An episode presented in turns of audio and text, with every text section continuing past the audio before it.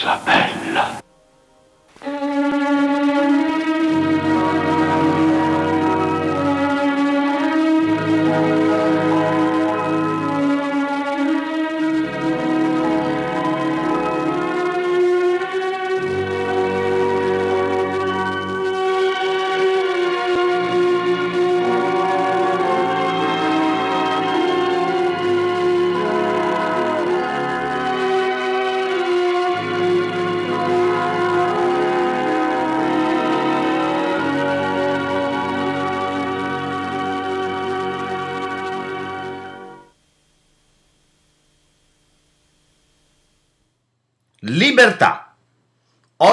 Parliamo di libertà.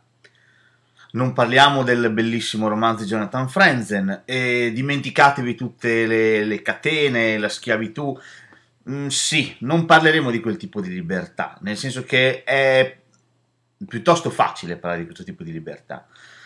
Eh, libertà al cinema viene in mente Braveheart, il buon William Wallace interpretato da Mel Gibson, eh, vengono in mente L'Amistad, il terrificante film di Steven Spielberg, eh, viene in mente 12 anni schiavo recentemente, insomma un sacco di altri film. Un'altra cosa che viene in mente subito eh, potrebbero essere i film eh, di evasione. Uno su tutti che mi viene in mente spettacolare è Fuga di mezzanotte del meraviglioso Alan Parker, un film molto tosto, però non parliamo di questo, quindi non parliamo di Fuga da Alcatraz, non parliamo di Le ali della libertà con Tim Robbins, insomma ci occuperemo di un tipo di libertà un pochino più sfaccettata, perché ormai l'intento, l'avete capito, è quello di proporvi qualche titolo mm, un po' meno un po' più desueto, un po' meno battuto, insomma un po' fuori dalle strade principali.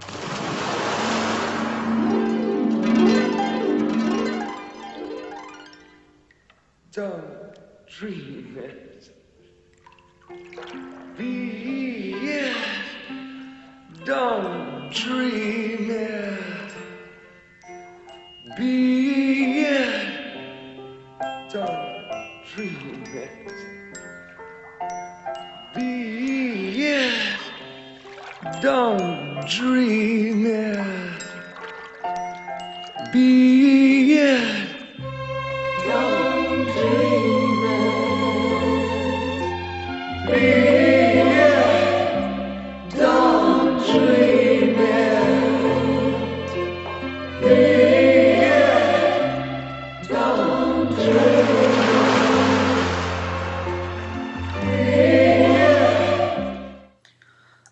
Ecco, fuori dalle strade principali, mi contraddico immediatamente perché il primo film di cui andiamo a parlare è The Rocky Horror Picture Show del 1975 di Jim Sharman. Oddio, fuori dalle strade principali, eh, questo film lo conoscono tantissimi, ma perché è un cult. In realtà tanta tanta gente, anche amanti del cinema, non l'hanno, non l'hanno mai visto. Non che sia un film splendido, un film spettacolare, però è veramente ha lo status di cult, cioè è un film che negli anni si è imposto, si è imposto all'immaginario collettivo, portando avanti una, mm, una sua immagine, un, eh, estremamente riconoscibile.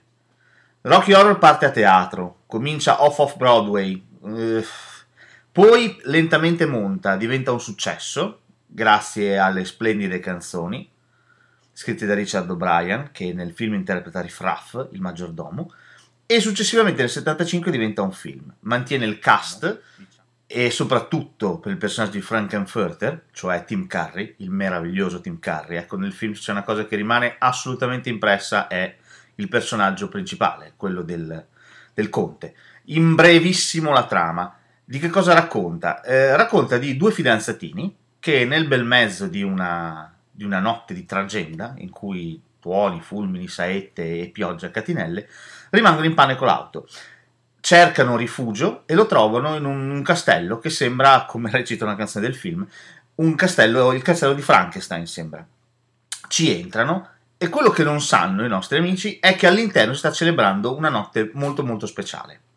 Cioè la notte in cui il barone Frankenfurter, che eh, è del pianeta Transsexual della galassia di Transilvania, sta creando la sua, la sua creatura, un suo mostro. Ovviamente il mostro non assomiglia per nulla a Frankenstein, ma è bellissimo, biondissimo e palestratissimo. E lui ha creato il suo boy toy, diremmo oggi, cioè il suo oggetto sessuale.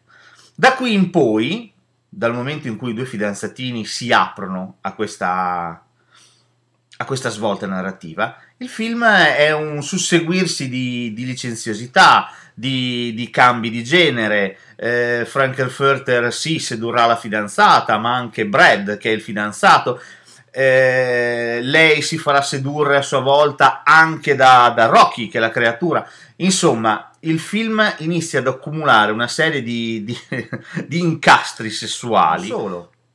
Eh, fino ad arrivare a un finale tragico che ricorda tantissimo i B-movie. Infatti, nel finale, come in King Kong, la creatura si prenderà sulle spalle eh, Frankenfurter, ormai morto, e insieme cercheranno di scalare la torre dell'RKO.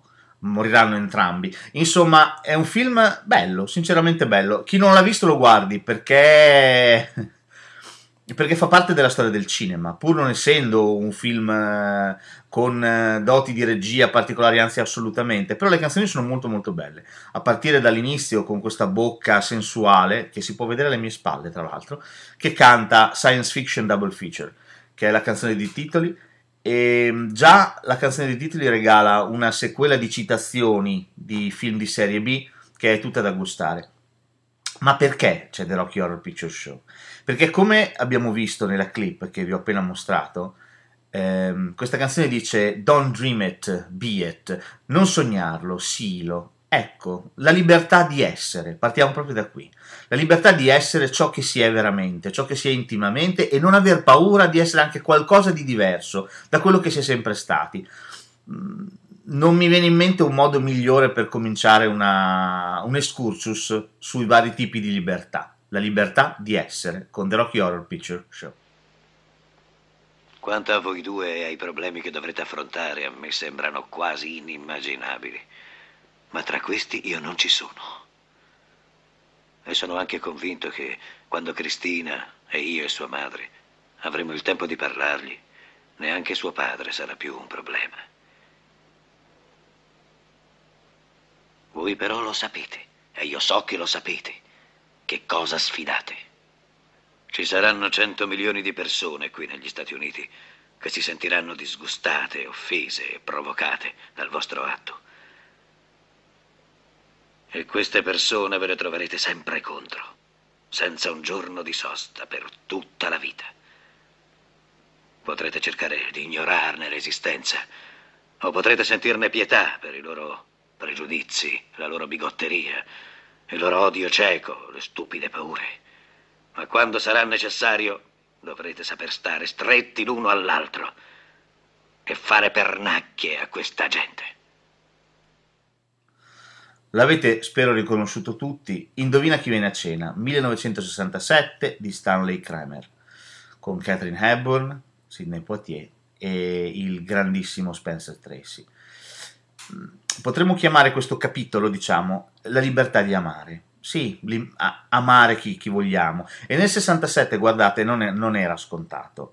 Questo era un film che veramente rompeva qualche cosa e andava controcorrente. L'idea che un uomo e una donna di una diversa pigmentazione, come dice anche Spencer Tracy, eh, stessero insieme, decidessero di sposarsi e di fare dei figli, era una cosa assolutamente fuori discussione era un film di una modernità che anche adesso ce lo sogniamo. Se ci pensate, in alcuni momenti, alcuni dialoghi, alcuni scambi anche che ci sono tra padre e figlio, per esempio, tra Sidney Poitier e suo padre, sono di una modernità ehm, che ritroviamo alcuni tratti di quello che si dicono anche oggi. Il film è splendido. Il film è, se vogliamo, un inno all'amore, ma non solo, è un inno alla tolleranza, a, all'annullare le barriere della razza perché non hanno nessun senso di esistere. E il personaggio di Spencer Tracy, che va ricordato, ehm, il, questo è il suo ultimo film. Lui, tra l'altro, non lo vedrà nemmeno al cinema, non lo vedrà neanche finito perché morirà alla fine delle riprese. Il film uscirà, che Spencer Tracy purtroppo era già morto. E ehm, Spencer Tracy dà un, un'interpretazione di questo, di questo padre che inizialmente si oppone in modo molto duro a questa unione perché sa che, a che cosa vanno incontro, ma non solo, lui stesso non è convinto, a lui stesso dà fastidio questa cosa perché stona dal suo punto di vista, però lentamente nel corso della giornata, di questa lunga giornata, eh, cambia, cambia opinione, cambia opinione perché capisce che il fatto che io sia bianco e tu sia nero non ha nessun significato di, di esistere, non, non, può essere una differenza, non può essere considerata una differenza. Le differenze sono altre, non possono essere determinate da un colore. E Spencer Tracy lo capisce e alla fine benedice l'unione dei due giovani, come abbiamo appena visto. Se volete capire veramente l'inutilità di una parola come razzismo o come razza, ecco guardatevi Indovina chi viene a cena. Spesso e volentieri un film commedia come questo, alla fine dei conti, eh, ci regala più verità sulla razza, sul razzismo, sulla diversità, eh, piuttosto che tanti, tantissimi altri film eh, più impegnati, più, più, blasonati e anche più, più titolati. Cito semplicemente questa, questa differenza perché sarà l'ultima volta che parliamo di razza in questa puntata, dopo non ne parleremo più.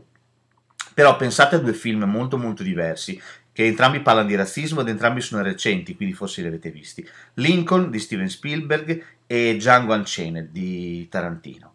Ecco, Lincoln parla del razzismo chiudendolo in un'aula di tribunale, facendo dissertazioni filosofiche lunghissime. Django non ne ha bisogno, Tarantino non ne ha bisogno. Tarantino prende il genere e lo usa per dimostrarti quanto faccia schifo il razzismo, quanto sia sbagliato, quanto sia una cosa da deficienti, pensare che una diversa pigmentazione determina superiorità. Insomma, ecco, eh, questa è una cosa che io amo. Amo i registi che usano il genere, commedia, fantascienza, per dire qualcos'altro, per raccontare qualcos'altro. Ecco, Indovina chi viene a cena, pur essendo un film estremamente canonico, alla fine anche drammatico, però è sotto sotto è una commedia e usa le trappole della commedia, gli stilemi della commedia e i trucchi della commedia per raccontare alla fine una storia di razzismo.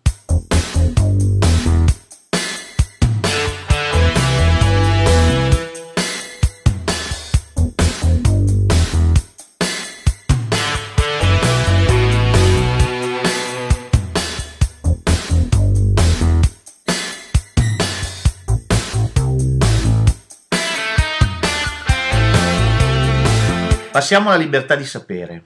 Essi vivono del maestro John Carpenter, 1988.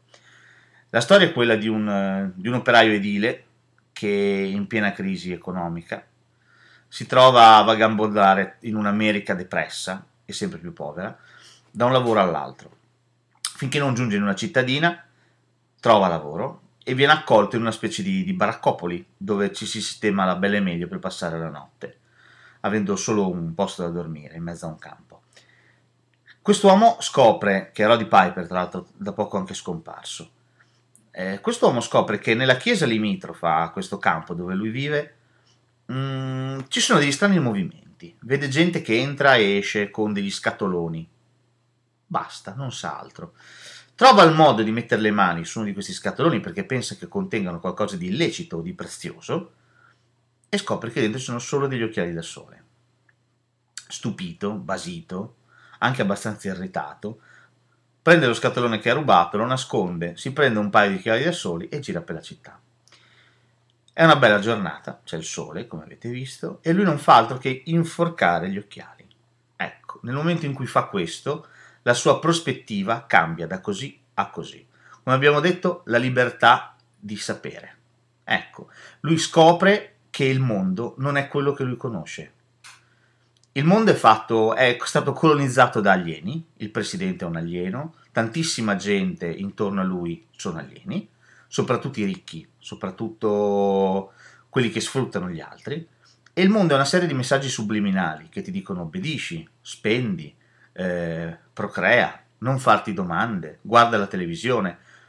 Ecco, quello che fa Roddy Piper a questo punto, quello che gli fa fare il grandissimo John Carpenter, è prendere un fucile, andare in banca e uccidere gli alieni. Non solo in banca, però il primo posto da cui comincia è proprio la banca ed è interessante pensare questo. Da qui il film inizia veramente a volare, decolla. ed è, ed è geniale. È uno dei film più belli di Carpenter in assoluto, una delle vette più alte a cui il maestro arriverà. E, ehm, ed è splendido, ed è splendida l'idea che ci sta dietro, l'idea che un uomo qualunque eh, possa, inforcando un paio d'occhiali, scoprire che il mondo non è quello che pensava fosse. Eh, è splendida l'idea che il capitalismo, eh, l'edonismo, siamo nell'88, non scordiamocelo, stesse succhiando la vita ai poveri. Lui infatti fa parte della classe operaia, o è un lavoratore molto umile, e che i poveri decidano di armarsi contro questa cosa per sovvertire quest'ordine. Insomma, un film splendido, un film veramente, veramente bellissimo. E anche un'altra volta usa il genere, genere fantascientifico, per raccontare qualcosa di diverso, cioè per raccontare una parabola sull'esistenza umana, su, sulla lotta di classe.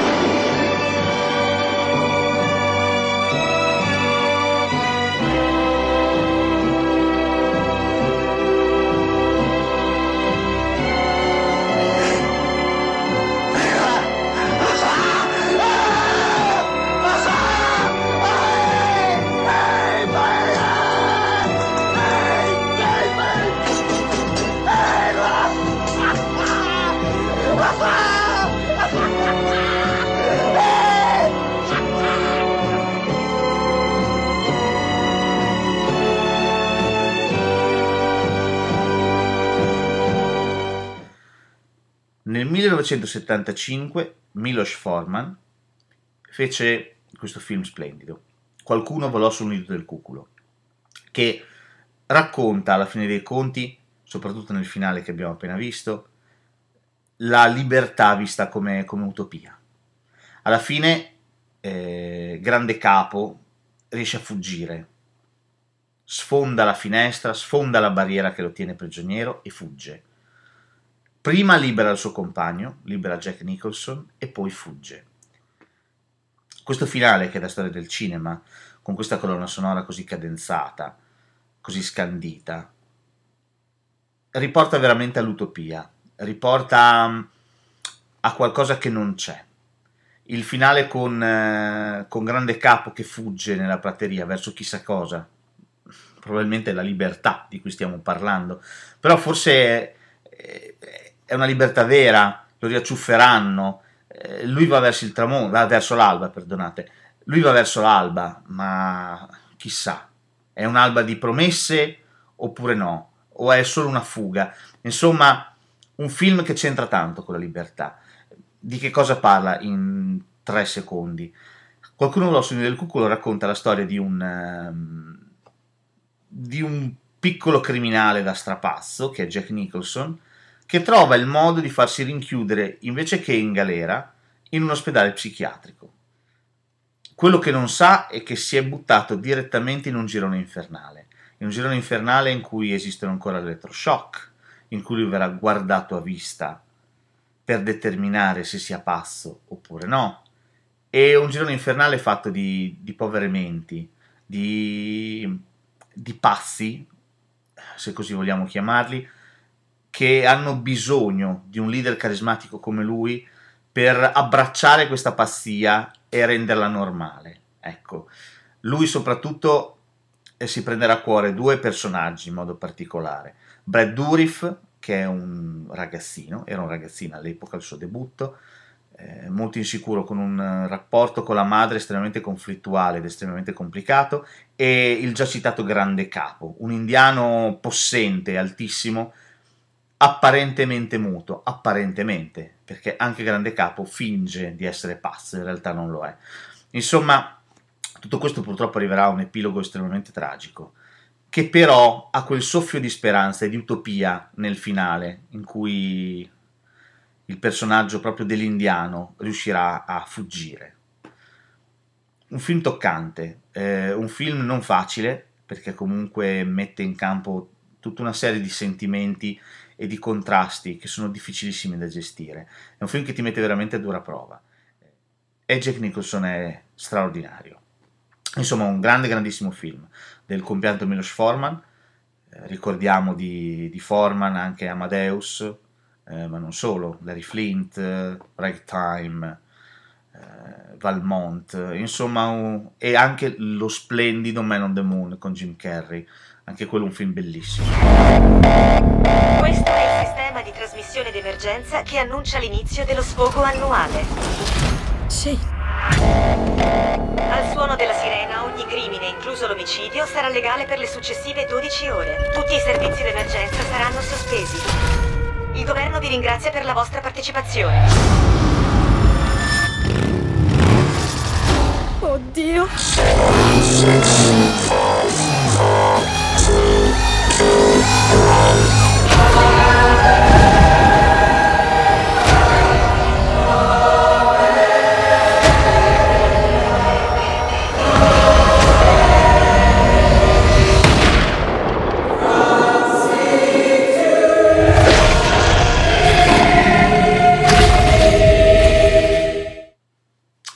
Siamo giunti alla libertà di fare tutto ciò che vogliamo. Quale film migliore per raccontare questa cosa che un film molto recente del 2014, The Purge Anarchy, in italiano La notte del giudizio anarchia. Ecco, eh, titolo abbastanza truce. Di che cosa racconta? Intanto è il capitolo secondo di un altro film che si chiama appunto The Purge ed era diretto sempre da James De Monaco, esattamente come questo racconta eh, in un futuro molto vicino, eh, negli Stati Uniti d'America, per 12 ore viene istituita la purga, cioè ehm, per 12 ore la legge se ne lava le mani, smette di esistere. Quindi ognuno può farsi giustizia da solo per qualsiasi cosa. Qualsiasi tipo di crimine è accettato. Eh, possono esserci omicidi, rapine, eh, saccheggi, torture, stupri, qualsiasi cosa. Per 12 ore l'essere umano è libero di fare tutto ciò che vuole. La legge e la giustizia non lo toccheranno per quelle 12 ore. L'assunto del film è veramente geniale. Il primo capitolo era più carpenteriano, era molto chiuso all'interno di una casa e come protagonista c'era Ethan Hawke. Nel secondo film la prospettiva si allarga e usciamo, usciamo per le strade. Ma contrariamente a quello che potrebbe sembrare, e inizialmente lo temevo, eh, il film non è una rincorsa, eh, protagonisti che corrono, che fuggono, no, non è così. Il film, eh, se è possibile, diventa ancora più polemico rispetto al primo. Non riflette solo sul secondo emendamento, eh, di quanto sia sbagliato il fatto di possedere armi e legalizzare tutto questo, ma no, eh, racconta anche di come questa cosa, questa purga, questo sfogo, in italiano viene chiamato sfogo, serva per pulire gli strati sociali più, più poveri. Cioè, in un'economia in, eh, in difficoltà, i soldi vengono spesi soprattutto per sostentare i poveri. Eliminando i poveri e così facendo istituendo anche delle squadre che appositamente si occupano di questo, di eliminare i poveretti, ecco, l'economia andrà perfettamente. Ecco, racconta questo The Purge Anarchy. Ecco, è, è, un messaggio, se ci pensate, molto, molto, molto forte, soprattutto anche perché a un certo punto vediamo che i poveri si armano e cercano di resistere e combattere questa cosa. Peccato per il finale, il finale è un pochino, è un pochino troppo tra luce e vino per i miei gusti, però, però, però, però, e l'essere umano che è terribile, è un animale alla fine, ne approfitta e il peggio di ognuno di noi viene fuori e viene fuori alla grandissima. Un film sottovalutato ma sinceramente da non perdere.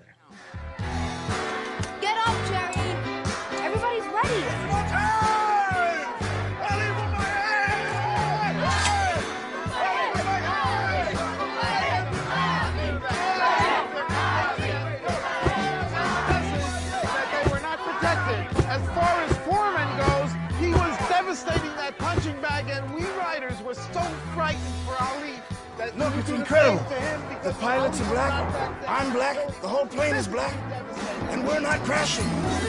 Oh. Dave, it's me, Hal. I'm afraid I can't open the pod doors, Dave. Why don't you take a jog around the space capsule? Okay, I'm ready.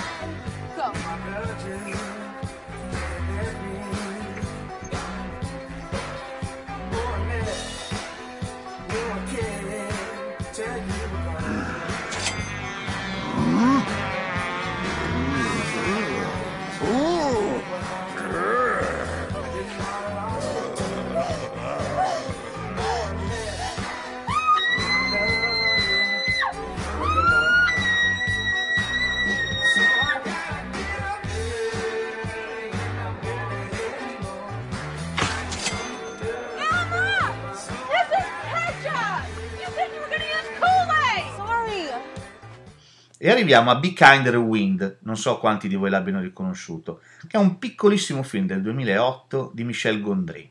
Michel Gondry è lo stesso che farà anche Se mi lasci ti cancello, o chiamiamolo col suo titolo originale, Eternal Sunshine of the Spotless Mind. Ehm, questo Be Kinder Wind è un filmino veramente delizioso, piccolo, interpretato da Jack Black, c'è Mia Farrow, c'è Danny Glover, però come molti molti film di, di Gondry è, è geniale, ecco. Di che cosa parla? Racconta della smagnetizzazione casuale dei VHS di una videoteca situata in un piccolissimo quartiere di una parte povera della città. Questa smagnetizzazione fa sì che i due commessi che hanno, scusate il gioco di parole, commesso il fattaccio, si adoperino per rigirare i film, ovviamente alla loro maniera. Ed è la parte che avete appena visto. King Kong, 2011 nello spazio, c'è Man in Black, insomma, con piccoli escamotage eh, di regia geniali, rigirano i film, che durano ovviamente un quarto d'ora, 20 minuti, però rigirano a loro modo. Questo modo di rigirare da capo avrà ancora più successo dei film originali e la videoteca decolla. Inizia a noleggiare, vengono a chiedere, a chiedere sempre più film, sempre più reinterpretazioni.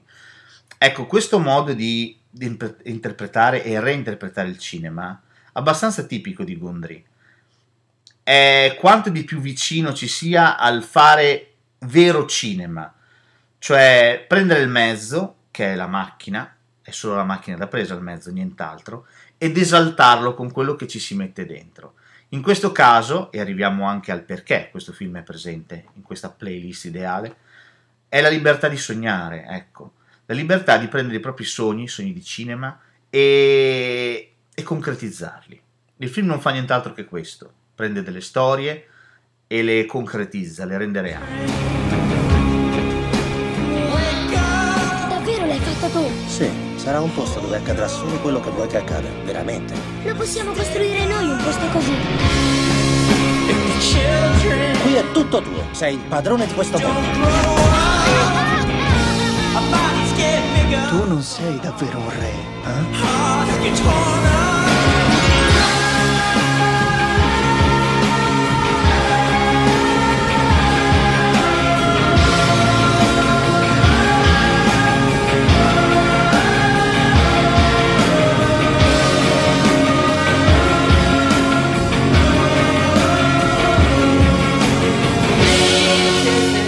E dopo aver parlato di Michel Gondry, parliamo di un suo amico, Spike Jonze, con un film del 2009, Nel paese delle creature selvagge. E parliamo della libertà di crescere, che è tratto da un, da un libro per bambini. Quando dico libro per bambini, non intendo eh, i libri di Roald Dahl, per intenderci, che sono romanzi per bambini. No, sto veramente parlando di un libricino illustrato di 10 pagine per bambini. Splendido. Racconta la storia di Max, un bambino che va in giro, ama andare in giro con una specie di tuta da, da lupo, che ha un grosso f- conflitto in famiglia da risolvere. Eh, si capisce che mh, la mamma e il papà si sono lasciati da poco, eh, la sorella più grande non lo calcola, sta sempre insieme ai suoi amici e Max è solo, terribilmente, terribilmente solo e cerca un'identità, però non la riesce a trovare. In mezzo a questa ricerca ha dei conflitti ferocissimi con la madre, anche molto molto violenti. Mm, Talmente violenti che una sera, quando la madre cercherà un approccio con un, eh, con un uomo col quale è uscita, Max andrà fuori di, di- di- darà fuori di matto. E lui se ne andrà, lui se ne andrà arrabbiatissimo, troverà una barca, eh, seguirà la corrente e arriverà in un'isoletta, in un'isola, dove abitano delle creature, delle creature enormi, pelose, eh, che anche loro hanno un problema da risolvere. Hanno un grossissimo problema da risolvere in quanto il gruppo che loro formavano si è, si è sfaldato a causa degli egoismi di queste, di queste- di queste creature. Max si proclamerà re, e asserendo di poter eh, cambiare le cose e dare un ordine a tutto quanto, per poi rendersi conto che non, non potrà farlo, non potrà eh, risolvere i problemi di tutti, esaudire i desideri di tutti e che gli egoismi e le diversità caratteriali salteranno di nuovo fuori. È un film toccante, è un film toccante perché racconta veramente la crescita, cioè quel momento in cui un adolescente si rende conto che non può più eh, permettersi di perdersi in se stesso e basta, ma deve iniziare a guardarsi intorno e accettare quello che intorno ci sta. Eh, il fatto che Max sia così preso da se stesso all'inizio del film e che alla fine del film invece abbracci abbracci la sua famiglia, abbracci di nuovo sua madre e venga riaccolto nel ventre materno. Quindi la libertà veramente di capire il mondo, abbracciare il mondo e finalmente crescere. Conoscete la signora Calmette? Molto lieta. Piacere. Piacere, signora. Piacere. Se volete accomodarvi, venite. Dunque, signora Calmette, lei si mette là, e Elisabeth là, lei professore alla mia destra. Charles fra la signora Calmette ed Elisabeth. E tu, Sofì, vieni qui, passerotto mio. Qui, qui, qui, vieni, su. Ma sedetevi, prego.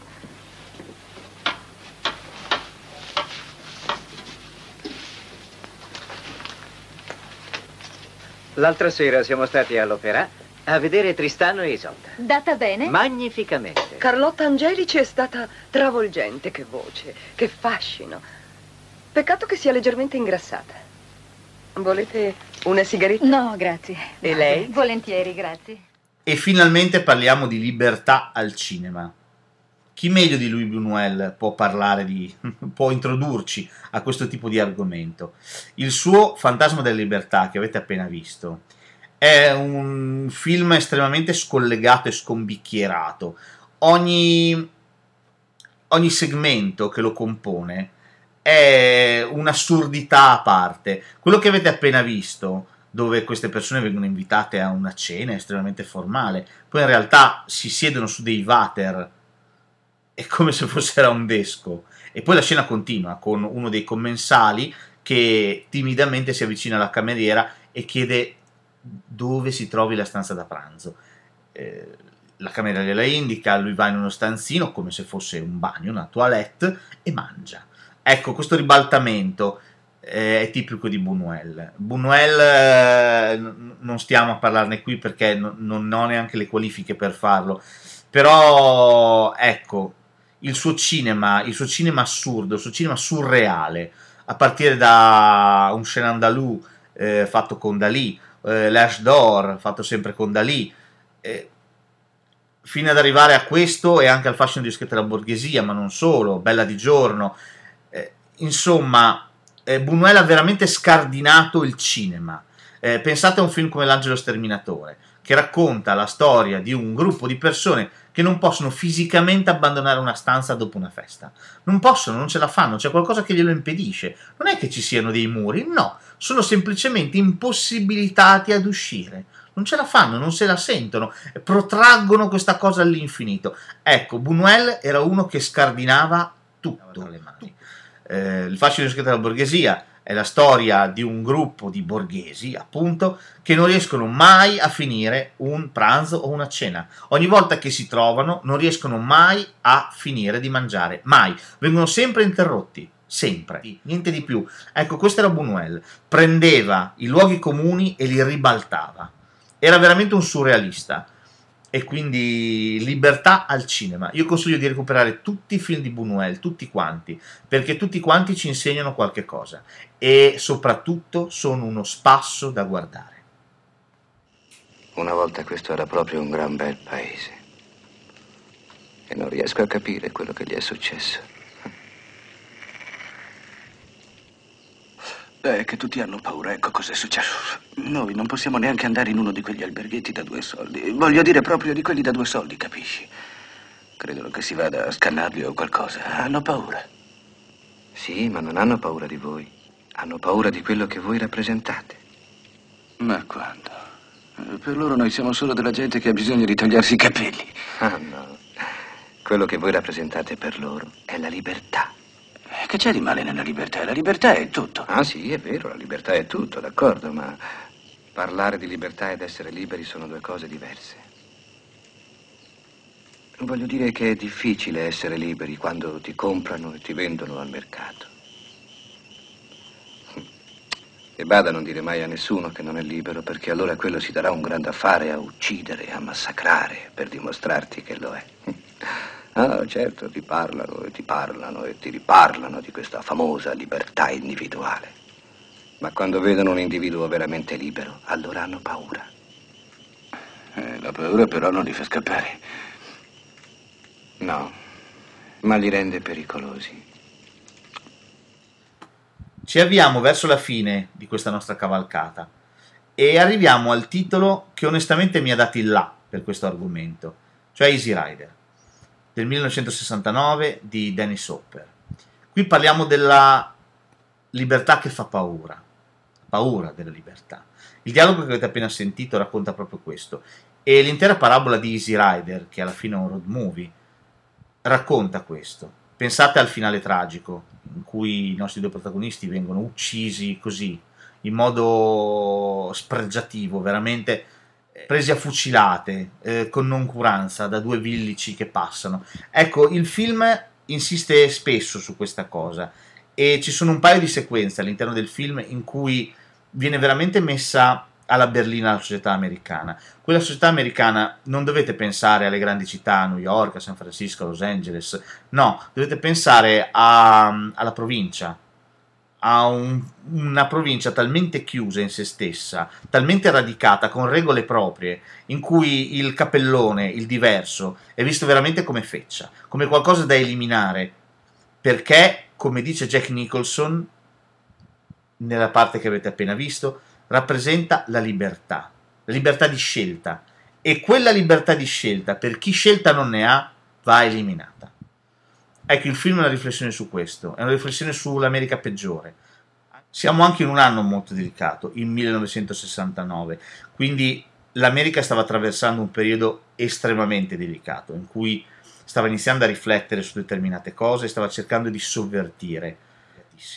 Ecco, Easy Rider è una parabola lisergica su questa cosa, è una riflessione sull'America più, più becera, più sbagliata, più provinciale, eh, l'America che che è segregazionista, l'America del secondo emendamento, in cui tutti hanno una pistola in casa e non hanno paura ad usarla, anzi è giusto che sia così, un'America che si fa le proprie leggi e che applica la giustizia a modo suo, che pensa di essere infallibile, di poter fare tutto ciò che vuole e di poter epurare e cancellare tutto quello che non va bene. Ecco, Easy Rider è questo. Easy Rider è ancora oggi, a tantissimi anni di, differ- di distanza, un film che è una mattonata.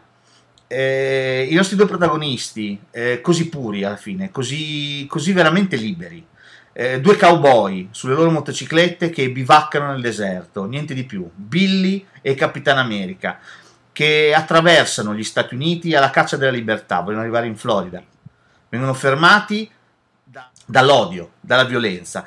Ecco, eh, Easy Rider ancora oggi, del compianto Dennis Hopper, che se n'è andato qualche anno fa, è un film straordinario, un film di una bellezza lancinante. Gli studenti di Elsham sono speciali. Ognuno di voi non farà altro che vivere la vita che è stata predisposta per lui. Diventerete adulti, ma solo per poco. È giusto che sappiate chi siete e perché siete stati creati. Solo così potrete vivere una vita dignitosa. Quando ci fu rivelata la verità, tra noi cambiò tutto. Voglio concludere questo excursus lunghissimo con eh, un altro piccolo film del 2010, Non lasciarmi, Never Let Me Go, in originale, di Mark Romanek.